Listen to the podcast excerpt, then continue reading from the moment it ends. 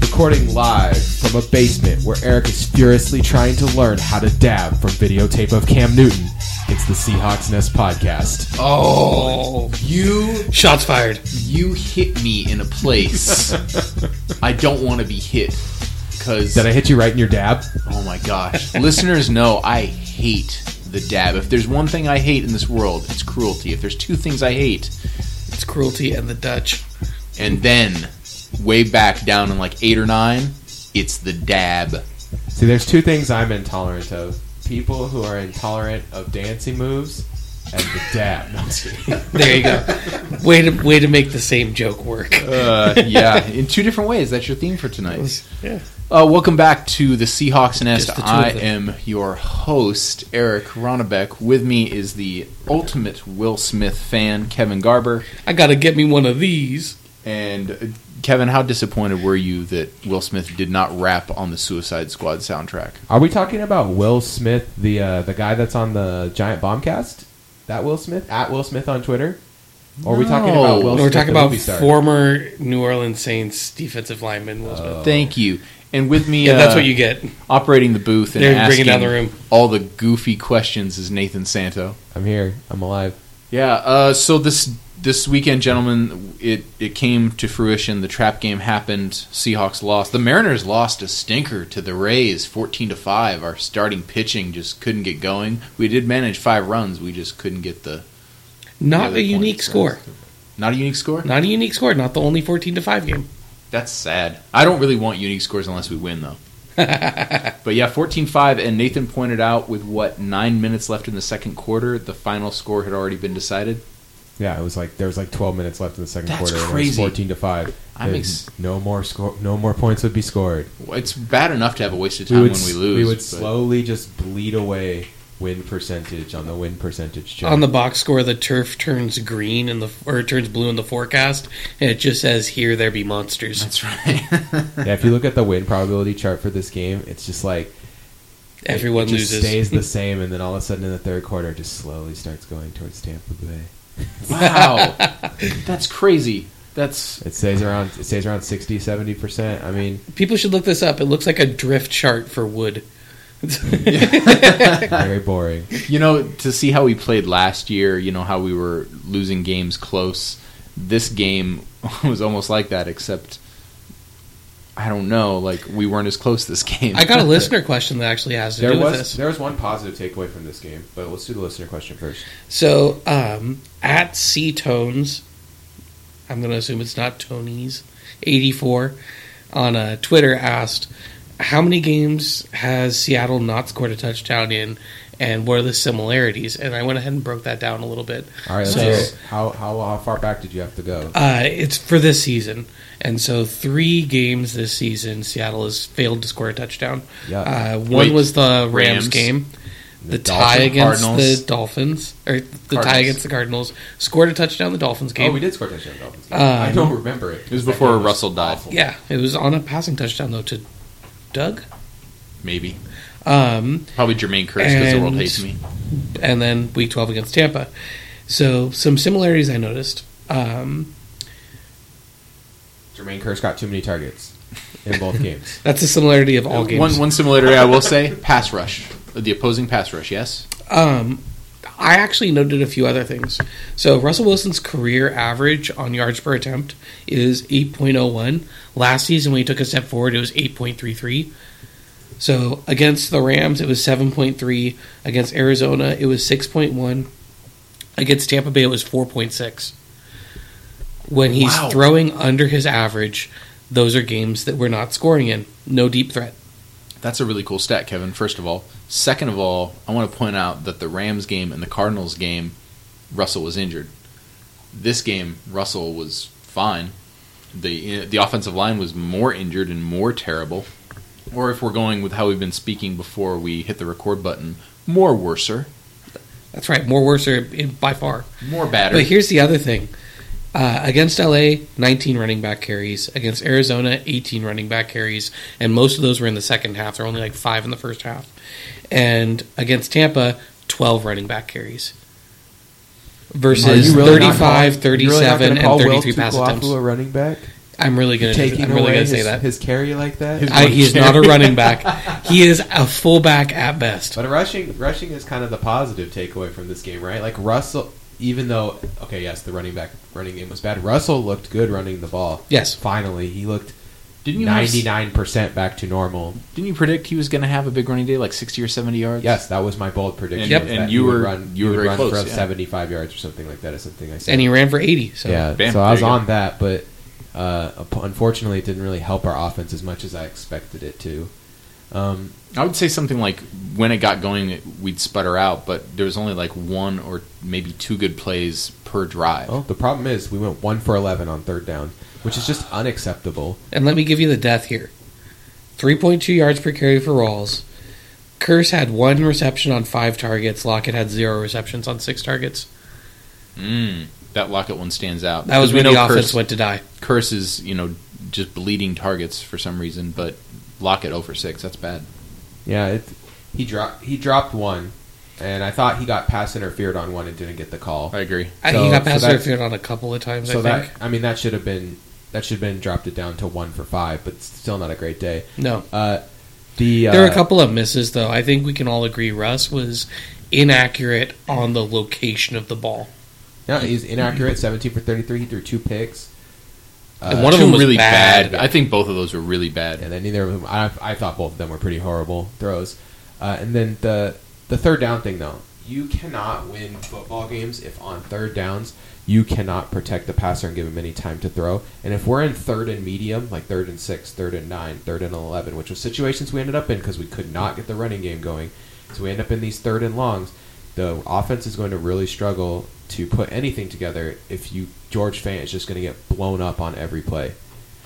And Tampa was doing this clever thing where they kept running these uh, stunts and shifts on the defensive line. Yeah, it was They more the, kept- the pre-snap shifts that they were doing to make sure that They McCoy was- overloaded one side. McCoy's going to get doubled right here, so that's going to leave our defensive end one on one against George Mm-hmm. Fant. or either tackle really because there were a couple times where they did it to Gilliam too and it didn't matter Yeah, but I would say Noah Spence was like incredible in this game, and he's or Yeah. Fant was just that bad yes, he's a third down, r- he's a third round rookie. He probably should have been taken in the first round just on talent as a speed rusher, but he fell because he's a questionable human being, I guess. he's got character issues and also he he Sure. showed game productivity but there were a lot of people who didn't like things from his workout and if he could have been like a 3-4 outside linebacker he would have gotten a better look people didn't like him as much as a 4-3 defensive end But he's working out pretty good next to uh, Gerald McCoy, which no surprise. I mean, Gerald McCoy is an animal. Yeah. half sacks in this game really looked strong for them, even though we were pretty much double teaming him or on every play. You know, Yep. it still did, it didn't matter. Like he, he still found ways to get free. Uh, another stat that stood out to me was that the Seahawks generated exactly zero sacks. yep Yeah. Um, That was big. We were not able to generate any pass rush at all, which at the end of the game it did end up not mattering because their offense went super vanilla as they just tried to protect their 14 to five lead, which doesn't sound like a lot, but it's two score lead. Like we can't, we have to score twice to come back on that, and they, I think they got the feeling that they we couldn't. You know, Yeah. that they just knew it was not possible. So let's give it to Doug Martin 23 times and just let him bleed the clock. for 3.8 yards per carry, 3.2 for Barber. Even Winston was under 8 yards per attempt. Like it was, it was a really vanilla short offense. It's just since our offense could do nothing, it didn't matter. I mean, in the second half, we didn't ask their de- offense any questions. We just said, "Hey, we're going to let you move the ball about 30 yards down the field, and then you can punt it." Well, even that first drive, Tampa Bay took seven seven minutes off the clock in their first drive. And I mean, It's I don't want crazy. to, I don't Yeah. want to blame injuries because I thought that the guys who filled in actually didn't look horrible, especially uh, Stephen Terrell, who I thought was pretty good. He was much better than I anticipated. Yeah, I thought Stephen Terrell might be like um, scary thing to have in the Yes. back guard defense, and then he actually turned out to be pretty pretty awesome. I, I think there's a bright future for Stephen Terrell and the Seattle Seahawks. It took him some plays to settle in. I think that's part of what you saw in the first couple of drives. I also think it took a little while for Sherman to realize that they were going to kind of let him play because he got pushed around by Mike Evans at the beginning. And once he realized that the refs weren't going to call PI on him just for breathing on the receiver, that's when you started seeing him actually like Yeah. I mean, their defen- matching Evans. Their defensive game plan seemed to be take Cliff Averill away. Don't let Cliff Averill, or their offensive. I mean, their offensive game plan. They did not want to let Cliff, Cliff Averill you know, damage them in the pass rush, and he didn't. Yeah. He, they were able to effectively keep him from doing much of anything in the game. They also kept tight ends and running backs in to have an extra blocker. Mm-hmm. They played a numbers game because Seattle had to drop everyone into coverage to cover holes. And so Tampa didn't have a lot of targets out there, but they weren't going to let the sacks happen. Yeah, it worked for him as It was well. like- very those plays where they conservative. could just wait and wait and wait, and then eventually someone's open. You know, Yeah, you can't cover forever. can't cover forever. Cameron Bray is going to be dragging across the end of the play, or Mike Evans is going to be. You can't cover Mike Evans even with two guys for that long. I mean, eventually he's going to get a step on someone. He's just too tall, too fast, too big. He, I mean, he made Johnny Manziel into a Heisman Trophy candidate. Yep. Anything this is true. Possible. Yeah, this is true. yeah, when Manziel pawned that, he should have just given it to Evans.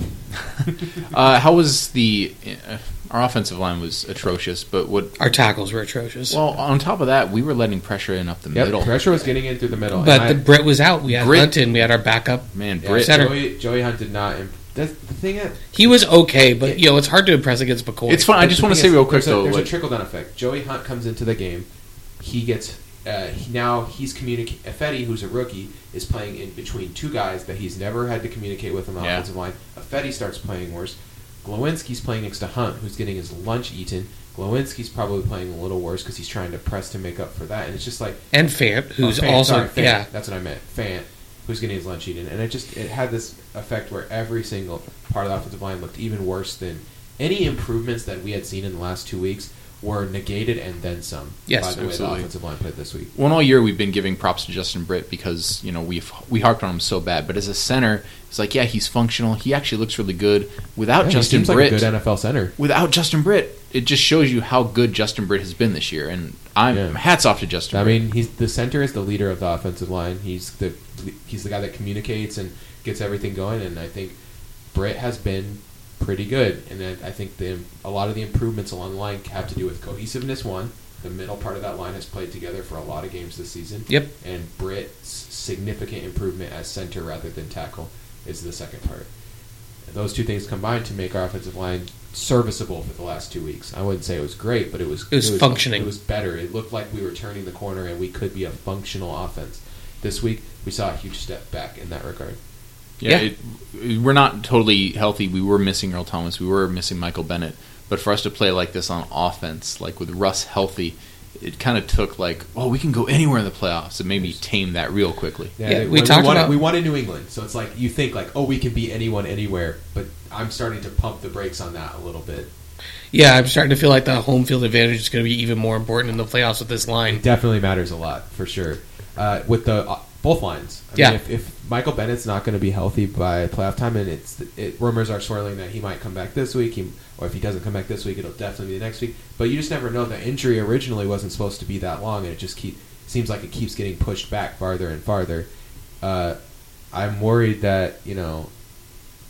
At some point, you know this team is cannot get generate pass rush on the road, and we get destroyed on the road in the pass rush. Like if we have to go on the road in the second round and play at Dallas, or if we have to go in the sec, like if we have to play at Dallas, are we going to be able to get a single sack even against a rookie quarterback?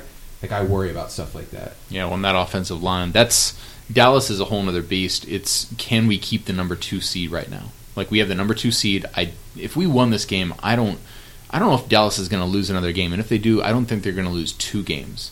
Yeah, So- Dallas is pretty much has the one seat locked up at this point. Can so at this we point, we have to hold hope on? for them choking in the playoffs. Which I if think- we want to get a home game. I at the think end. that's likely, but it's possible. So our Can- biggest hope is that you know Atlanta doesn't pass us for two. and I'm sorry, Detroit as well. Detroit's not even. Gonna I make the know, playoffs. but you got to look at them. You got to that's that's a team you have to they look just at. keep winning these fluky close games. It's- they're a, they're a team that is not as good as their record, at but some point that's the magic pixie dust will run out. And Here's the they're, thing, they're I- giants. They're giants west I don't mind or playing. midwest. I guess, Midwest. if you want to put it Yeah, if we have to play Detroit in Detroit, I'm okay with that. Yeah, there are teams I don't mind playing on the road. The thing this year, every team has a fatal flaw. There is no team that looks complete. Yeah, but Seattle's fatal flaw is one that people used to not believe you could win with. You're not supposed to be able to win with no functional offensive line. That's an oddity. That's an outlier. Yeah, and I, and, and maybe we can't. You know, at the end of the day, it's a question that needs to be asked. You know, does the can a team with you know if everyone's healthy, I would say our, our, we have an you know twentieth, twenty second, you know, below average o- offensive line. Without with all these injuries, I mean, we are the worst offensive line in the Yeah, league, and I think absolutely. it's pretty pretty definitive. You know, with all the injuries, everyone hurt, we are the worst. And by the way, all the injuries was just Hunt was just Hunt and for Britt last game Well, and then because Soul came in. Soul was playing on the right side. Sola and Gilliam. oof, that rotation was uh, not working for me. Yeah, neither one neither one was good. Turned out. That is a harsh They, reality they- to they look tried at. to play the hot hand, and they couldn't even find a warm one. yeah, Like they were like, "Oh, it's, is anything happening here?" they're looking for a room temperature hand desperately. I have another question about this game. Who's George Farmer? Can you give me some uh, George report on this, Farmer, Kevin? 'Cause former you- UCLA wide receiver, um, or uh, sorry, USC wide receiver. Uh, wa- tried to convert him to defensive back. He was a UDFA. He floated around, and He was recruited by Pete Carroll. and he got Yeah. snaps at running back and wide receiver, correct? Yes, but he did not look comfortable catching the pass. He, uh, yeah, he just didn't look like a piece. And I like him and I like his story, but he just didn't look like much of anything. All right, that I needed to know because eh, with as our running backs continue to just get hurt all the time. Yep. You know, it, we're getting to the uh, this part of this year where guys come in and I barely I've heard the name but I barely know anything about them. You know, I just like I'm like George Farmer. That seems like a guy that exists. Well, they haven't, cu- as of recording Yep. this podcast, they have not cut him yet.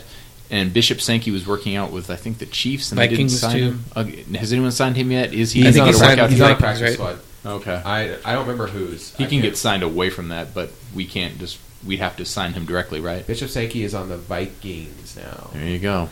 He, uh, yeah, they, they just kind of he just kind of bounced around, and I thought, you know, this could be a good fit, like someone that could be brought along in the competition model, but maybe he's just kind of a jerk. I don't know. I don't know what the deal is. He seems like he has the talent. He's like a three and a half yard per carry guy right now. You know, he, he took a lot of carries in He's like, a, college. he's like a rich man's Trent Richardson. Uh, he's not as. I stout don't as know Trent what that Richardson. is. Is is Trent, Richardson, 2.0. available? Uh, isn't that uh, Eddie Lacy? Ooh, that's you know I'd I say know that Eddie cuts Lacy's deep, the but guy it's where true. they write like ten articles about how he's in the best shape of his life, and then he comes. Turns in and out he just looks oval. as fat as ever. Actually, Yeah. have you, do you guys hear for next season? He's looking incredible. He's I'm telling you, I'm going to His draft him arms high in are my so fantasy buff. league. He he went to the P one eighty program. That's right. P180 For a turnaround. Why? Hey, I don't want to. I don't want to let this guy off the hook. Uh, Jaron Reed didn't play that good. Paul Richardson. Uh, dude, no, he had a great shrug. Jerry Jerry, Reed. that was a great shrug. What did I do? That was a great shrug. You know he did. You know he must have said something really messed up. Yeah. To like just totally get him. Do you? Um, That was great. do you, yeah. He made a. He made that guy with the beard very angry. Paul Richardson. What is his? I'm sorry. I don't mean to just clamor on him after this one game, but what's his future on this team? Because he is. He's very slight. He avoids contact. He was very disappointing this game. He's a speed guy. He's like a number four receiver. I. It's what. What do you want from him? He needs he needs to, To be hit used the- properly. needs he needs to go work out with me some if he wants to add some bulk. You know, like he needs to he needs to do some squats, man. Like, He's gonna he- work out with Eddie Lacy. Yeah, he should work out that he lays. He'd gain some bulk for sure. Uh, the, but yeah, he, Beefcake. He seemed like that. Beefcake. on the one of those plays though, one of those three Richardson plays, the one on the sideline, I thought like they were like, oh, that should definitely that was definitely not pass interference, good call. And I was like, what about when he like dra- held his back arm? Like I don't, Yes. I don't understand what constitutes pass interference if this doesn't. So on some level, like. Yeah, Paul Richardson uh, a On the little interception, disappointing. He rounded off his route on that interception. Yeah, And just gave it away. Not sharp. That was that was He bad. did not finish. Well, no, it's just bad execution. Like if if that route was run by Antonio Brown, it's probably not an inter- interception, or at least it's If that route's run by Antonio Brown or Doug Baldwin, it might be a catch. Yeah. Because they could have cut in front of the corner. Right. He rounded the route off, and Werner is, uh, for all the things he's not, Old, what he is is slow. a veteran, he's smart though, and he Not dumb. knew where the ball was. He knew where the ball was going. He just stepped in front, and Richardson did not play defensive back. Weird thing, you're in the NFL for ten years, you might learn a thing or two. Yeah. Yeah. it's like Well, that's exactly the- too. That's both corner. That's all the cornerbacks for Tampa Bay. They're savvy. They're old, but they can still play. right, And And one of them has a crazy wife, Hargreaves is like ten, right? He's, he's like 21, yeah. but I mean he plays. He's like one of the youngest players in the NFL. But yeah, like Like very you just- fast. You just be you just Brent around. Grimes, You're around for a long time. You know you're gonna ancient You're at gonna learn football. some- you're gonna learn some stuff. Uh, yeah, I thought Tampa Bay played good enough to win. They deserved to win this football game the way we played. There's nothing in the stats that makes me think we got robbed in any way or anything. No, our Our, offense just sucked. And- offense was just not good enough in this game. It Yeah. really sucks to say, but if you if you want to go with like the the things that aren't on the stat book, I think we always play like shit when we go to Tampa Bay. We don't always lose, but we for some reason I don't know if it's That's you a know, long trip. yeah it's what Buffalo's longer maybe that might be it. Maybe I don't think it is. Actually, no, they're I guess they're just uh, they're a really northern team. Yeah, it might Yeah. be Tampa, but Miami, Miami, Miami Dolphins, I guess is a little farther, like 300, 400 miles. Yeah. Yeah, either way, it's bad. Yep. It's Are far you ready away. to- to yeah, I talk was about gonna. I was Carolina? gonna say uh, this Sunday night football on NBC with maybe Mike Tirico, maybe Al Michaels. We don't know. Definitely Eli Manning's stupid face. Eli Manning's stupid face messing up the Sunday Night Football intro. You got Carrie Underwood singing. Uh, you get Russell coming off the bus, and then Eli Manning's big stupid face coming on my like right across my fifty-inch TV. That's right. You heard it here. Don't Eli you dare. Manning's face coming on Eric's I TV. changed it. I changed it. You brought it back. You have an awful, awful brain, sir. Here yeah, we go. Carolina like a Chappelle Panthers. show joke. Here we go. Carolina's back, and then Luke Kuechly's probably still dead. Uh, I was gonna ask. That's the best. Do we get to best avoid news I Luke heard all Kuechly? year. I mean, it, okay, it's like at this point, I would rank it true 50-50, but he still has not practiced since since his concussion. So it's he, you have to have. He's had. I think he did like a non-contact drills practice. You have to have a. That's not complete- real practice. You have to have. That's a like complete- pitching a simulated game. It's like um, I know this a lot about this because Jordan reads on my fantasy team, so, so, so I know a lot about the concussion protocol now. I was forced to learn, and uh, yeah, you, you have to get practices in, or they're not going to clear you to play. So I I would expect Keekly. Look at what happens Thursday. Look at what happens Friday. If he has a full practice Thursday or Friday, he's probably playing. If he does not, he's not playing. There's just there's just no way about it. He's not going to travel on Saturday, play on Sunday without ever practicing. And the same goes for Michael Bennett. Uh, Michael Bennett is If he doesn't have to pass practices. concussion protocol. So I no, mean, but that's if he good. practices, but on I mean, even Thursday- if he, even if he practices, you know, if it's like a non-contact practice or whatever, he could still I could see limited he snaps. could still play like 23 snaps in the game. He could because- play Frank, Frank Clark's role, and Frank Clark could play his. it would role on help snaps. open up Cliff Averill because let's face it, this is an it's an impersonation league and it's copycat league, as people like to say. And with what Tampa Bay did against Cliff Averill, it's it's not g- Well, opening up the book, but and it's I mean- something that they can do. And I mean, on our pass rush plays, we like to play Bennett at tackle Mm-hmm. and free up the guys on the outside to do damage. And I mean, Bennett still does damage even from the inside, but we like to do stuff like that where you know Bennett and Averill are going to play a two man game on the right side of the line and really make it a nightmare for the other team. Yep. And so, or you know, in the when Bennett comes onto the field on third down, defenses don't know where he's going to line up. He can line up at left end or right end or right defensive at tackle or left defense. He can line up on all four of those spots. So they can't really like shift their protection to go against Bennett until they get to the line. So that kind of stuff gives us a big advantage, and that stuff is just non-existent in the current version of our offense, where Frank Clark or Cassius Marsh is out there with Cliff Averill and Jaron Reed and Yeah, other with a team guys that who are doesn't. not Michael Bennett. Yeah, with a team that doesn't blitz, you have to find your stunts and your shifts where you can. Right. We and it, I mean, it, we do, you don't want to have to send extra guys to get pressure, but Not that's with the our point. team. That's the point we're at where we're and uh, the thing about our defense is it's physical, but it's it's it's good, but it's not the fastest defense ever. So if you're sending extra guys, like people are going to get beat.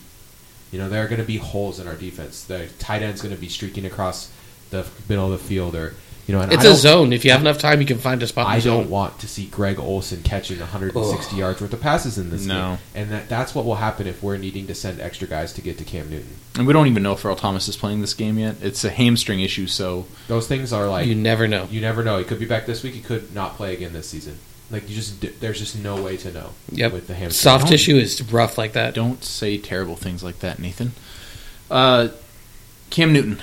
Cam Newton is a uh, very good quarterback at times. He's a very awful quarterback at other times. He's a really immature player. What's what's the strategy against Cam Newton this week? Uh, frustrate him. Uh, bring pressure. Get get pressure because their Yep. offensive line's kind of a mess. Their offensive lines, uh, basically, their offensive line efficiency wise is the same as our offensive line, and we all know how bad that is. So I mean, That'll be nice. the to see. version of the offensive line that we saw last week is probably worse than this Carolina offensive line, but it's not by as much as you'd think. Yeah, they're 22nd in pass protection and 22nd in run blocking. Yeah, there and it's really led to a big drop in accuracy for Cam Newton. He's been frustrated all year. Uh, he's he went having- from almost 60% And last year they have- to 55.8% they this have year. a lot of drops, like the most drops in the NFL. Yeah, I Amount of looked that drops. up. Uh, Kelvin Benjamin has caught 48 out of 86 targets. What? Ted Say that Ginn has again? caught Say that again? he's caught 48 passes on 86 targets. That's insane. Ted Ginn's caught 36 passes on 61 targets. Devin Funches has caught 18 passes on 42 targets. Oh, the, like Benjamin's is okay. He's over 50%, which is acceptable if you have like a possession guy, but their only possession receiver is Greg Olson. I said this crazy though for Kelvin Benjamin though because he's such a big target and he's Cam Newton's But favorite I would target. guess like he has at least five of their their drops this season. He has quite a few, yeah. I mean, they're they're like in the middle. They're like towards the upper middle part of the drops, but like just yeah, they.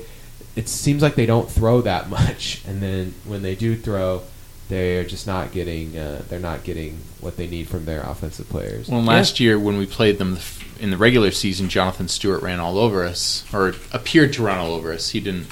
He he ran all over us comparatively, but is that something we have to worry about this year? Or is that Down offensive to line? 3.6 yards per Okay. carry from 4.1. He's a guy I've never. and really our run trusted. defense is better Yeah. than it was last year. Our run defense is the best it's been in a few years. Period. Still, I mean, even after uh, not having like even with the rest of the breakdowns on the team, our run defense was still good last week. They're still the number two run defense in the NFL. I mean, they're 24th in turnover differential. They turn the ball over quite a bit, and they don't really create turnovers because their secondary is uh, Bad. highly questionable, very bad. They, I mean, they're starting two rookies at cornerback. I mean, that's that's where they're at, and their their safeties are not like guys you've you've heard of. It's On their- Trey Boston, Kirk Coleman. Like this is Yeah. this is not a who are also both young, or one of them's really young. I want to say, uh, Boston is two years in the NFL, and Coleman is older than that. So yeah, I was going to say their cornerbacks also. It's not like these are these are young guys who are going to be great next year. They're not looking very good. Like from the three games I've got to see of Carolina this year, they're they're getting beat frequently. whoever's playing on the right side is doing all right because uh, Uh, Daryl Worley, yeah, Yeah, because they're like middle of the league, like between 15th and 20th on that side. They are the 30th team on throws to the left. Ugh, that's telling. And when you have someone who boot actions like Russell Wilson does, like I, there could be some some major breakdowns on that side and players kind of finding soft spots in space. And I mean, without Keekly to cover up all their like, I don't know, like I think that the their defense gets kind of ready because Keekly's so good in coverage. Yeah. and it like covers up for how bad their safeties are, and without Keekly to cover up for how bad their safeties are, it kind of exposes just like the the ineptitude, the depth of the of the woes of their safety play. Their defensive line is still pretty good, and they their linebackers are awesome. Like their front seven, if they could just lean on that front seven and trust it to be healthy, like their front seven's pretty awesome. Which if their pass rush gets going, they kind of could, and that's the worry. Yeah, the Like, worry is that's- that Charles Johnson and Starlo Tulele will be in our backfield the whole game. And Kwan short, What was Justin Britt's injury last week? I don't know. Offhand, because is he going to be back this week? That's the ultimate question. Uh, do, do we think he's going to be back? Is That's it- a really big question because Yeah, being Britt- able to integrate uh, Bennett soul. and Britt are expected to play at this point. Um, Earl Thomas has been running, so I, I don't know what that means. You know, like that's it's the kind of thing though. Like we said, like he could run and then he could be like, yeah, it tightened up. And now I'm going to be out this week, and then next week he'll run on it, and oh, it tightens up, and I'll be out again. And it just never really gets better. Or he could be going and have two really good days, and then all of a sudden, on the third day, he's he's moving around and it tweaks, and suddenly it's sore, and he's back Yeah. to square one. Exactly. Hamstrings are rough. Yeah, Britt, I, Britt should make it back though, which is good for us. It's hard. The offensive line. I mean, they get banged up, and even Dallas has had some injuries on their offensive line. e, You you know, missing a game or two. It's it's the one thing where you don't really spell guys on unless you're up by a, a ton of points, and then you know it's you're still not spelling the entire line. So hopefully, this offensive line can learn something. Hopefully, Hunt can grow from his Tampa Bay experience. I don't know. Well, I mean, he's gonna he's gonna be back in his backup role. Yeah. hopefully. So Yeah. it won't matter too much. To Well, me, for this now. The growth growth needs to come in. Fant Fant needs to learn how to stop someone from speed rushing him over Yep. and over again. I mean, if you go back and watch a tape of our passing plays, he, I mean, there's nothing fancy about what Tampa Bay did to attack Fant. Fant just they just speed rushed to the outside and then And he's the not guy mobile went- enough. He guy has went no kick right slide. Around him, he's just his footwork is just poor, so he just gets beat off the off the line. And it could be to do with the fact that we're on the road. You know, like he at Yeah. home, maybe he has, he's able to get a better, uh, you know, Timing. timing, and then, then he doesn't get just destroyed on a speed rush because it's hard on the road. You know, you're and he's doing it with a r- with a center he's never played with. Yeah, So I snap don't know. counts There's and a all that. combination of factors here where maybe Fant's step back has less to do with his raw talent and more to do with a number Circumstance. of mitigating factors. I'm not sure. You, it's hard to separate those things out. Yeah, this week will be telling in that way. I think you're right. Related, I know that you guys don't really watch the Sunday night games, but against uh, the the Chiefs Broncos game, they broke down. I watched that game. Okay, did you see? Uh, 62 yard field goal in like 20 degree weather. What are Yeah. you thinking? That's so stupid. I, I was so mad. I was No, like, but did you It's s- cold. Like he- there's no way. Thin this guy air. can kick a Thin six- air. when the guy said he, I could make it from sixty, and they tried him out there at sixty-two. Uh, did you see them break down the So- I was stunned when it didn't go far enough. and wobble? Would it have made it from 60? No. Oh, that thing, that thing, that thing made a like an L shape when it got when it, It was like left his a leg. Peyton Manning deep throw But his yes, last no, year. but here, just take the tie. Get off the field. Take the tie. Sorry. No, forget the kick though. They broke down Russell Okung and his kick slide and how it against speed rushers it doesn't work. I was about to And- say, I think Russell Okung's kick, uh, kick slide breaks itself down. Yeah, it was it was funny because you know we're we're missing Russell Okung this year is as unproductive as he was, but to see like the Seahawks let him go because he wasn't worth the seven or eight million dollars. Maybe we'll get him back at a bargain next year. Maybe not. Either way, it's uh, it's hard to get a left tackle in this league. It's hard to get a Walter Jones. Walter Jones was a gift to us. It sucks that we wasted him for like four or five years. I couldn't build around him, but it's getting a left tackle is hard. That's one thing I did the last couple That years picked him since in I've the first been. round, right? Yeah, you mostly. I And mean, high. there's some outliers, but What do, you, what do you I, think about trying to do like a reclamation project on like Greg Robinson, the guy that the I'm in favor of it.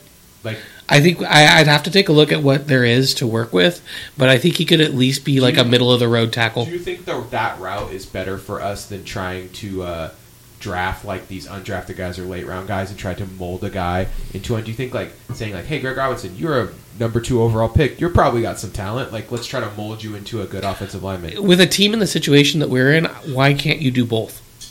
Sure. I think there's cap room to do both. I mean, And I don't think you want to take a late Wait, round wait. guy, but like a second or a third. the New England route is to do the, the reclamation project, and what that's they've not a bad always way to done. do it. Well, also the reclamation projects are for now. Like this Seahawks team isn't exactly young; they're not old yet, but we're really good at building for the future. Like, And you the don't want to guys- waste the window. Well, yeah, yeah. The guys you have that we draft now in, in two years are going to be really good. Look at Cassius Marsh. Look how he's come on. I think he's going to be even better next year. That's that's what I see. But like you said, you don't want to waste that window. And the offensive line is something we need to fix now. The thing that I've been noticing, I've been watching a lot more tape of offensive line the last couple years and really been trying to get a good understanding about left tackles. And that kick slide's a trip.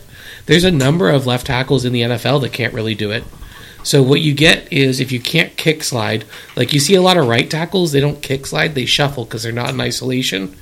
If you could get a guy who can shuffle well enough, you don't have to kick slide, and then you just have to get a little bit of help against speed rushers, which a really aggressive speed rusher, there were a number of times where Noah Spence was Ran himself out outplayed the by back. Russell Wilson because he got he ran out the back. He ran out the back of the play, and then they then they were able to seal him off on the other side. Yeah, And so if you have a guy who maybe he doesn't have the footwork to play a great left tackle, he doesn't have that kick slide. And believe me when I say that literally is the difference. That lateral mobility is what Yeah. puts a guy into the top end of the first round. Maybe he doesn't have that. Or maybe you think he has the ability to de- develop it, but it's not there yet. If he's not a plotter like Britt, then you can teach him how to shuffle his feet and recreate a lot of that benefit. And that's how you get a guy who, you know, maybe he'd be like the fifth best right tackle, but he'd be like the 16th best left tackle. And that's all we really have to have. Well, we're we're asking them to what you know buy us a second, like you know get get your initial block. Give us in. two and a half seconds. Yes, exactly. Yes. Your initial block is one second, one point four seconds.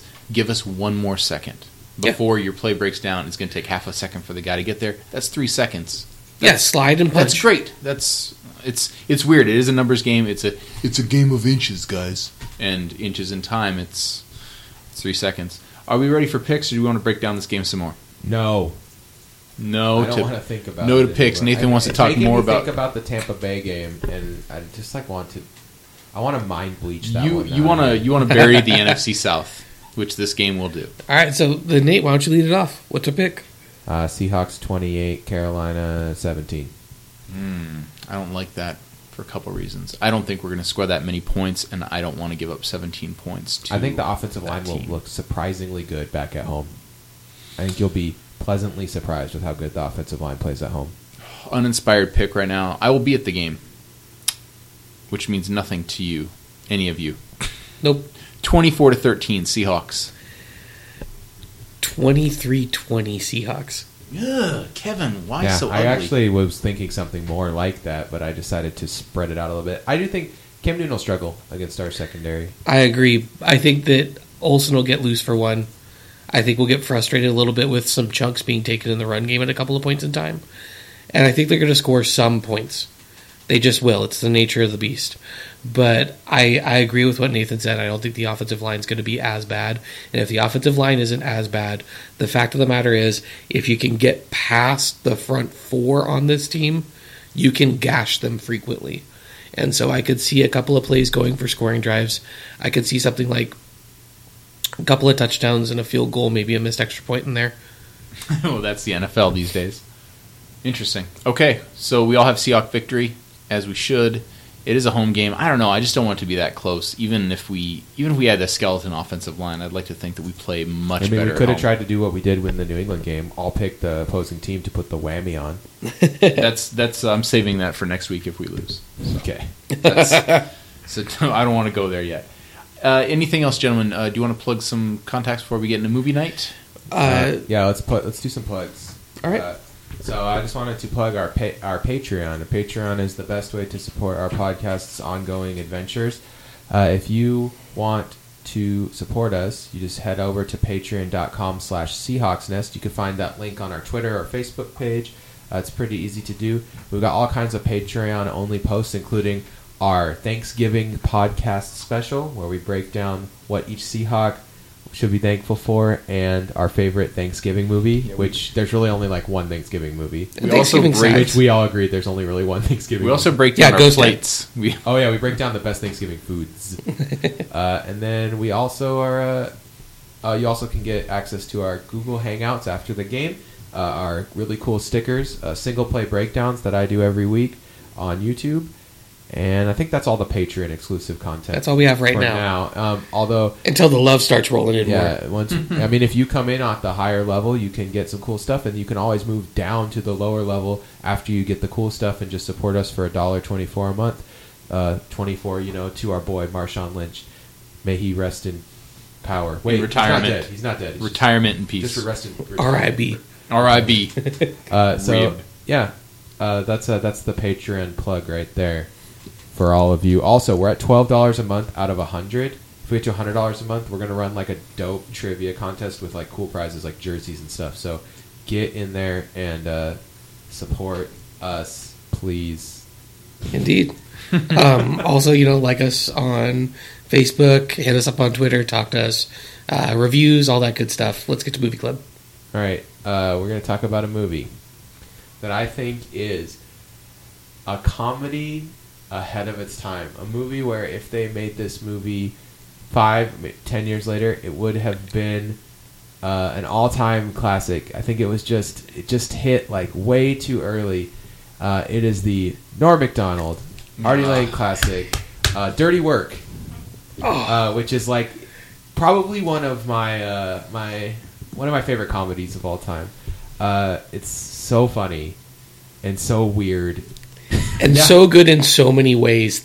This is a movie that just has jokes. and Yeah. such a So skeleton many plot, just built with jokes. Yeah, it's like it's like the the plot is just uh, Sco- Shooter McGavin is a land developer who wants to do terrible things, and uh, you know.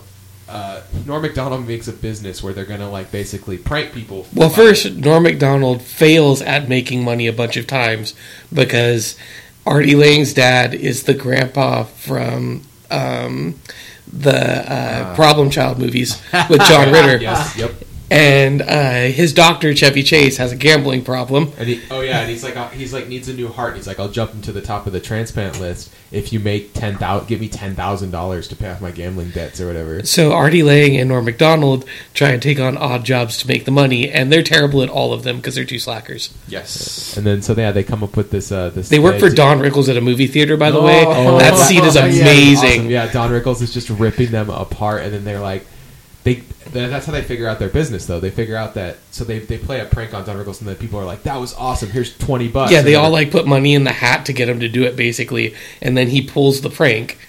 and then and then they uh, they're like, "Okay, so now like, we can just you know mess with people for money." So then they they start a business where they just like mess with people for money. called Dirty, Dirty Work. work. And uh, there's one. There's a great scene where they they invade like a television commercial, like A live, a television board commercial commercial for a TV Yeah. for a car lot. for a car lot, and there's just like they uh, they get all these uh, they hire all these prostitutes to st- pose as dead hookers They play in the dead. trunks of the cars, and then they get all the the clickers so they can open the trunks of the cars, and then There's like seven dead hookers, five dead hookers, something like that. So the best part of the scene, the, the, the this is my favorite line, and this I is know one where that my brother and I will do all the time. it's, there's just like this, he's like, why are all these dead there are these dead hookers in these trunks? And and he goes, "I've never, uh, oh my god, I've never seen so many dead hookers in all my life." and it pans to this cop standing in the crowd, and he just kind of looks off, like far off in the distance, and goes,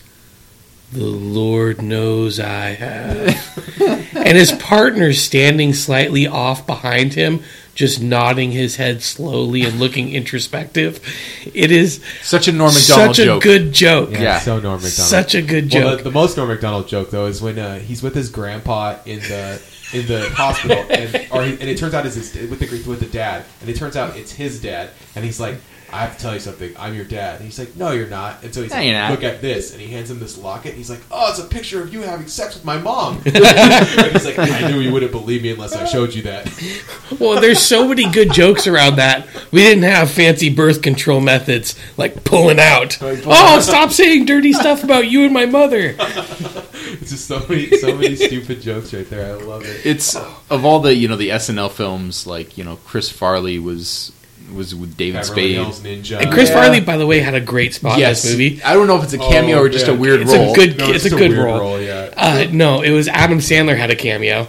oh, as the my devil. gosh. As little Nicky, yeah. it's that like that's like the little Nicky like Yes. genesis is in this movie. But uh, the the the Chris Farley thing uh, has that that's another great line in the movie when he's like, "We're gonna play a we're gonna play a real fighting song."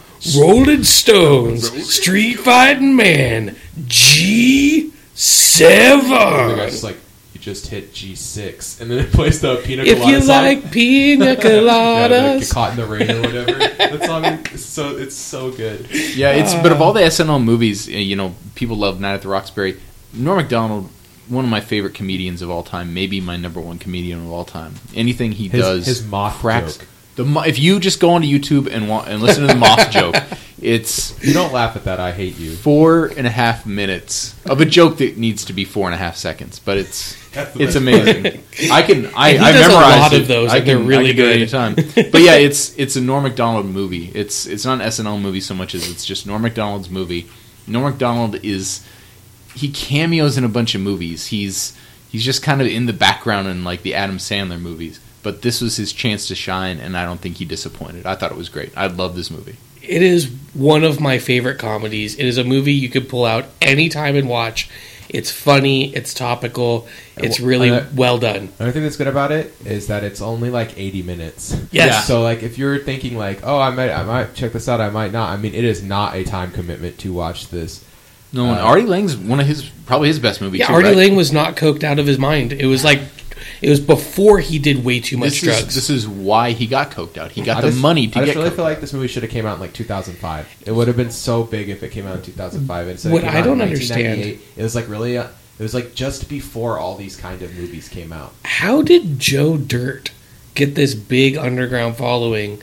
And Dirty Work is a much better movie that came out situationally similar and does not get as much play as Joe Dirt. That's a deep question, Kevin. Why why do people like crap and the good things go unnoticed? Joe Dirt is an enjoyable It's movie in just its own like- way, but But it's this so is expected. this is just a better comedy. It's just it's like the movie. It's like a meta movie, and the, that's why I think it's so ahead of its time. Like it's just like, oh, we're gonna like.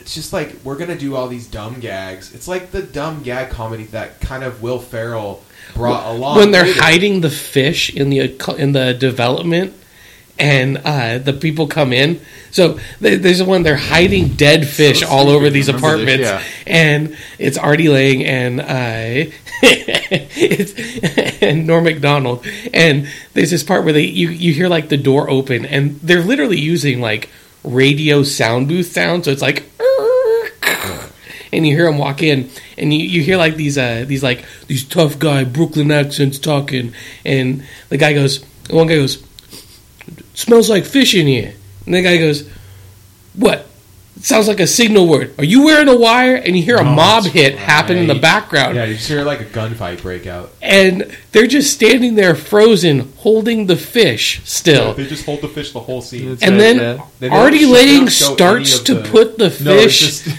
down, and Norm McDonald just slaps his hand and grabs him, and they run out. And they don't show exactly any of the mob action.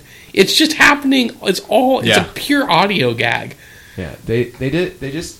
It's just like It's um, jokes. It's like a comedy. It's like a comedy that doesn't. I don't know. It just did it. This It's like a punchline They just comedian. made jokes. Yeah, It sounds really stupid. It was a comedy written by comedians. Because let's Yeah. face it, nowadays they're they're written by actors and and, like those movies writers. kept getting made after that. Like a movie like Semi Pro follows like the same formula Yes. where like Semi Pro is just like all these gags and jokes and scenes they set up. Or Old School is another example. All these gags, Even and scenes Anchorman, and really. jokes that they set up. But really, like there's it's just it's just. The, th- the plot is just to get you from one joke to the next joke and the next gag and the next weird thing that's happening. It's like listening to a Rodney Dangerfield set. It's just punchlines. Mhm. Like it's not this big story or anything. He's just going to hit you punchline, punchline, punchline. You're listening to wall to wall jokes. Yeah, and like like we said, it's 80 minutes. It's not going to waste your time. If you haven't seen it, it is thoroughly enjoyable. Yeah. All right. Well, that's our that's our movie club for this week. This is our shortest podcast of the season, and I think it has to do with how sad we are about last week. I think Yep. we tried to get that over with as fast as possible, like ripping off a band aid. I'm was- okay with that. That sadly, was that there- was for you fans. There wasn't really anything to break down in that game except Our souls. yes. I mean, it's it's. I think anyone with two eyes can figure out what was wrong with the Seahawks. Hey, all the offense in that Seahawks game. afterwards talked about how like Bobby Wagner, this is so disappointing. We're better than this. Richard Sherman, we're better than this. Well, Pete hopefully they, Carroll, go we're out, better. hopefully they go out and prove it this week. I, I'd love to see it. I'd love to see a dominant performance against Cam Newton, who who dabbed on us last last playoffs. Well, he to be fair, if he's down 28 points and scores a touchdown, or I'm sorry, gets a first down, he's gonna dab.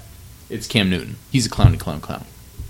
For Kevin Garber, for Nathan Santo, for executive producers Brett Hancock and Kerry Santo, I'm your host Eric Ronbeck. See you next week. Go Hawks. Tim Duncan.